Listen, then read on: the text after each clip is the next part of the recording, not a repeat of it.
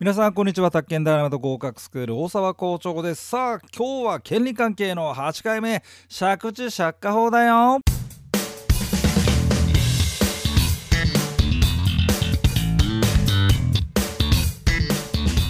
575ページのね、えー、扉のページですけど権利関係の8えーとね、まあ、今回からまあ借地借家法っていうことで、えー、問いの11番12番で出る話ですけどもまず最初にね、えー、借地権の方からいきましょう。で次回権利関係の9で、えー、借家ねそちらの方に、えーまあ、入っていこうかと。まあそんなあ塩梅段取りでございます、えー、権利関係の8回目でございますね。えー、所有権、えー、どうもこのあれだねペンギンのなんだっけ キャラクターの名前を忘れた銀次郎。銀次郎だっけ？えー、ちょっと待って今調べてんですけどえー、とですね銀次郎かな？まあいいや、まあ、彼が彼が彼が土地を持ってんのか。そうだね。持ってて。それでですねあ銀次郎ですね。賑やかし今。で大体どこにどこにキャラクターの名前乗っかってんだか忘れちゃって、えー、それでねこの土地に住みたいなってこれもぐもぐくんですね。新しいニューキャラ登場です。この土地に住みたいな。ってえー、土地貸してくださいいいよ。もぐらさんはの家はどんなんなんだろうと思ったら土の中にいるっていう。あれ？っていう。よく、まあ、原案私が考えてたんですけど、まあ、よくってね4コマにしてもらいましたけど、まあ、こんな感じで。あのー、まあまあもぐもぐじゃなくてね我々はやっぱりまあ土地を借りたらまあその家に建物その土地に建物を建てようと、えー、建物を建てようと思って土地を借りるというねまあそんな話。あ、建物を建てる以外でも土地を借りるといった場合もありますよね。駐車場とかね。えですんでね、駐車場とか、まあ、資材置き場とか、まあ、要はその土地土地をまあ単に借りるっていう形になるかねだから、えー、単に土地の賃貸借をするっていうのと自分で建物を建てるためにねまあまあ建物所有を目的として土地を賃貸借する場合とでこれ分けて考えようってのがまあ、借地借家法、まあ、借地借家法って言ってまして、まあ、以前は借地法借家法で、えー、分かれてたんですが、まあ、何年か前、まあ、20年ぐらい前になりますかね改正で、えー、借地借家法って一緒になったんですよね。えー、それで旧旧借地法の部分が前半、えー、借家法が後半となってまして。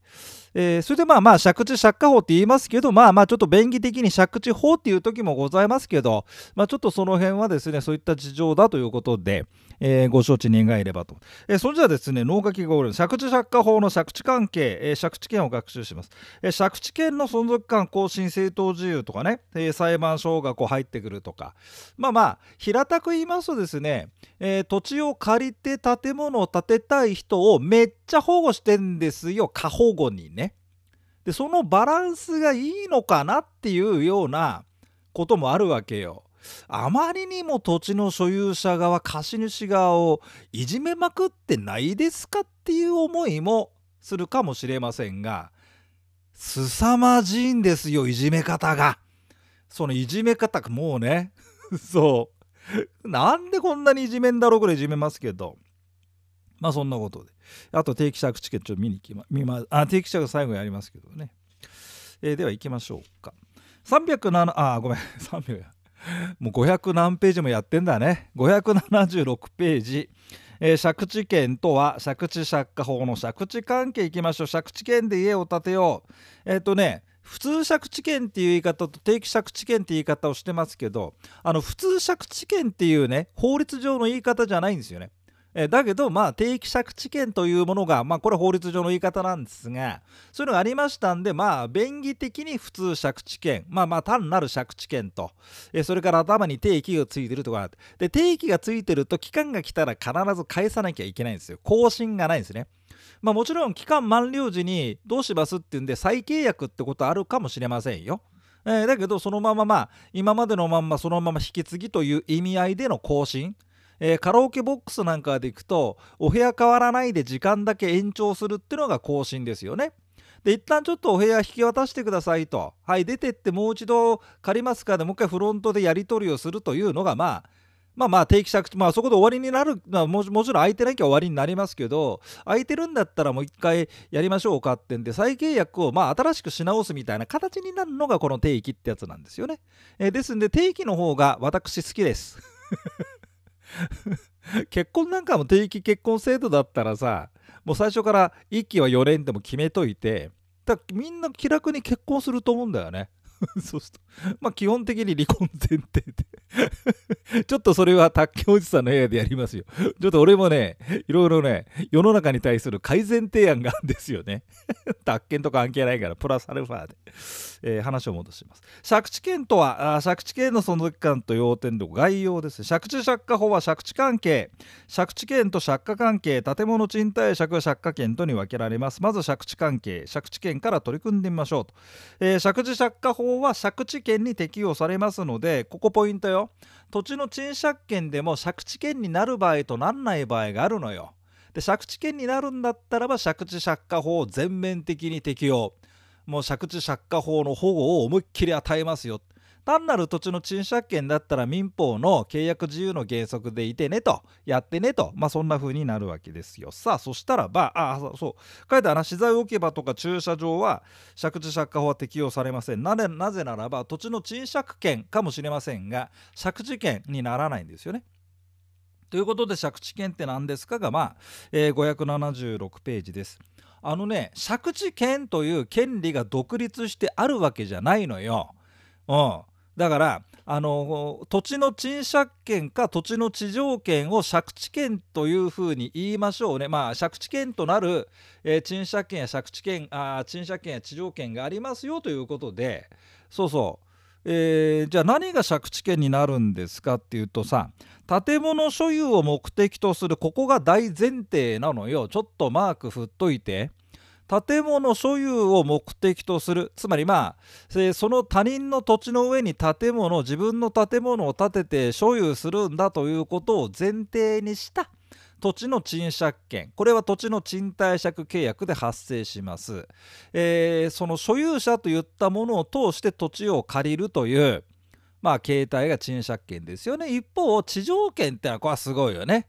えー、土地の所有者の使用収益処分のうちの使用収益権をガパッと取り外して、えー、それを地上権として他人に渡してしまう。えー、ですんで地上権者はまさに土地の所有権所有者と同じようにだ誰のあれもなくねドドンと使えますよってんで、え所有権の、まあ、3つのパワーの2つ3分の2所有権みたいなもんですよね。うん、これは地上権。で地上権になっちゃいましたらば人を通して借りておりませんのでだって所有者なんですからある意味。あ所有者に所有者のように君臨するわけでしょその土地の上に。だから誰の許可なんだなんだかんだそんなもんなく自由に使えるし、えー、この収益も自由ですからこの土地を、えー、貸して賃料じゃ、まあ、まあ収益するみたいなことだって別にこれは構わない。だって自分の土地のようなもんだからね。だから自分の土地のようなもんで使えますよってのは地上権。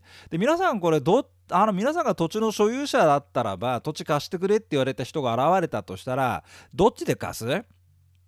ね？そうするとなんかじゃあ俺俺の意向ではだから賃借権になれば無断転退ダメとかそんなうぜえさまあ邪魔くさい規定があるわけよ。地上権になっちゃったらだって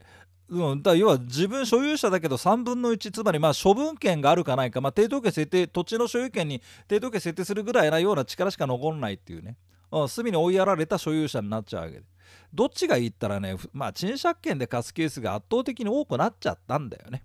それで借地借家法ができる前はね土地の賃借権にベースで建物を建ててる人と地上権ベースで建物を建ててる人ってものすごく格差が出ちゃったわけよ。格差が。だって片や全然もう好き勝手じゃんで片や窮屈窮屈じゃん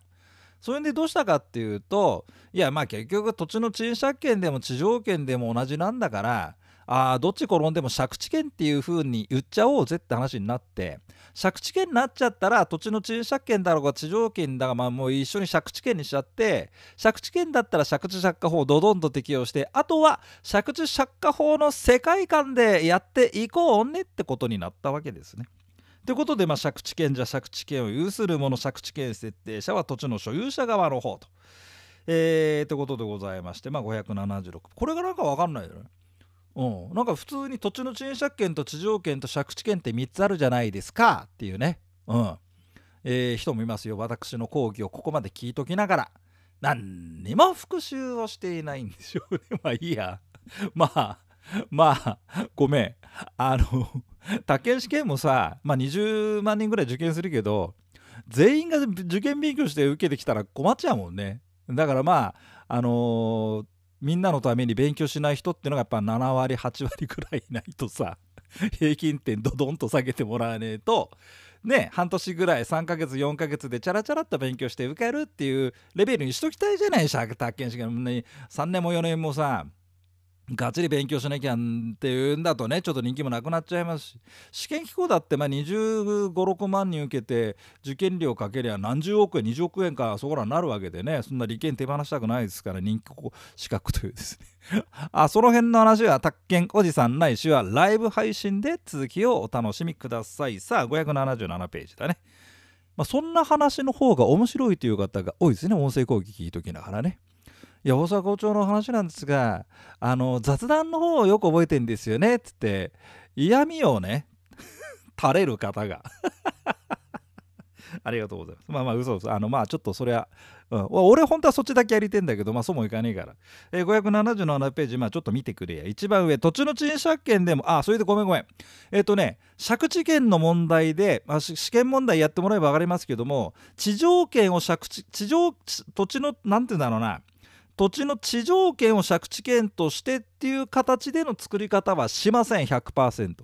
土地の土地の賃貸借をしました。その賃借権が借地権になるんですけどもねっていうような展開ばっかしなんですよね。ですんでこっから先は土地の賃借権といったものを中心にお話組んでいきます、えー、577ページ。だから土地の賃借権でもね借地権になるのは建物所有を目的としている場合だけなんですよ。あと賃貸借じゃなくて使用貸借ってやったしまあまあ復習してないわなみんなな。使用貸借後で読んどいてってんだけどはーいって言ってきながらね読んでる人なんか誰もいやしねえんだが読んどいてちょうだいよね、えー、使用貸借だとこれもだから賃貸借じゃないんで借地権にはならんよねと。えー、ということです。借地権になれば借地借家法で手厚く保護されますよということで念のためですが建物所有を目的とせず、えー、資材置き場として土地の賃貸借をするというふうに出してきますんでこれ絶対に借地権になりませんから単なる民法の賃貸借で考えてちょうだいねとさそしたらばその次じゃあ今度借地権になったよってなったらどうなりますかってこれ最低の基準が決まってますね30年どうぞマークを振ってください。えー、借地権になりましたら存続期間は30年とするこれ決まりました。はい。期間の定めのない賃貸借は存在しません。30年です。それよりも長い期間を定めたら30年。じゃあ短い期間あったら30年。とにかく30年スタートということになったんですね。最低でも30年だね。ああえー、期間の定めをしなかったら30年これより短い期間を定めたとしても30年長ければ OK 民法上の賃貸借だと50年を超えてはならないという規定もありましたけどそうだね。続いて更新。更新の期間についてはこんな規定だよ。こんな風にやってますよね。VTuber の人たちは。俺もあれでやりたいに猫になりたいですね。うんえー、民法上の賃貸借だと50年を超えてはならないという規定もありました。にゃにゃこういうのでやりたいんだけどさ。えー、誰か作って、えー、続いて更新だわん。うるせえよ。えー、経営更新の期間については最低でも。あのね最初は20年なんですよ。もう20年最低20年。長きゃいいよ。うん。でその20年経ったら今度一律10年なんですよ。だから一旦貸し出しますと最低30年じゃん。で更新なんか一発されちゃうと50年で半世紀ですよ。ねえ。40歳ぐらいで貸しちゃってた人が 自分の土地に再び住めるんでしょうか一回更新でって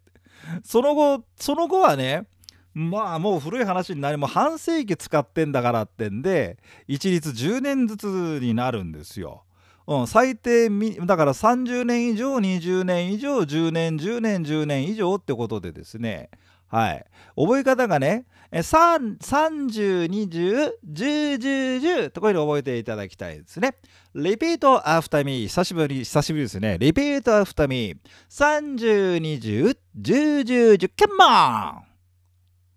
これもなんかね、30、20、10、10、10、カモン、ズンタンカズンズッタ、30、20、10、10、10ってなんかコーラスかなんか入ってさ、そんなような曲作りたいんだよね。30、20、10、10、10、カモン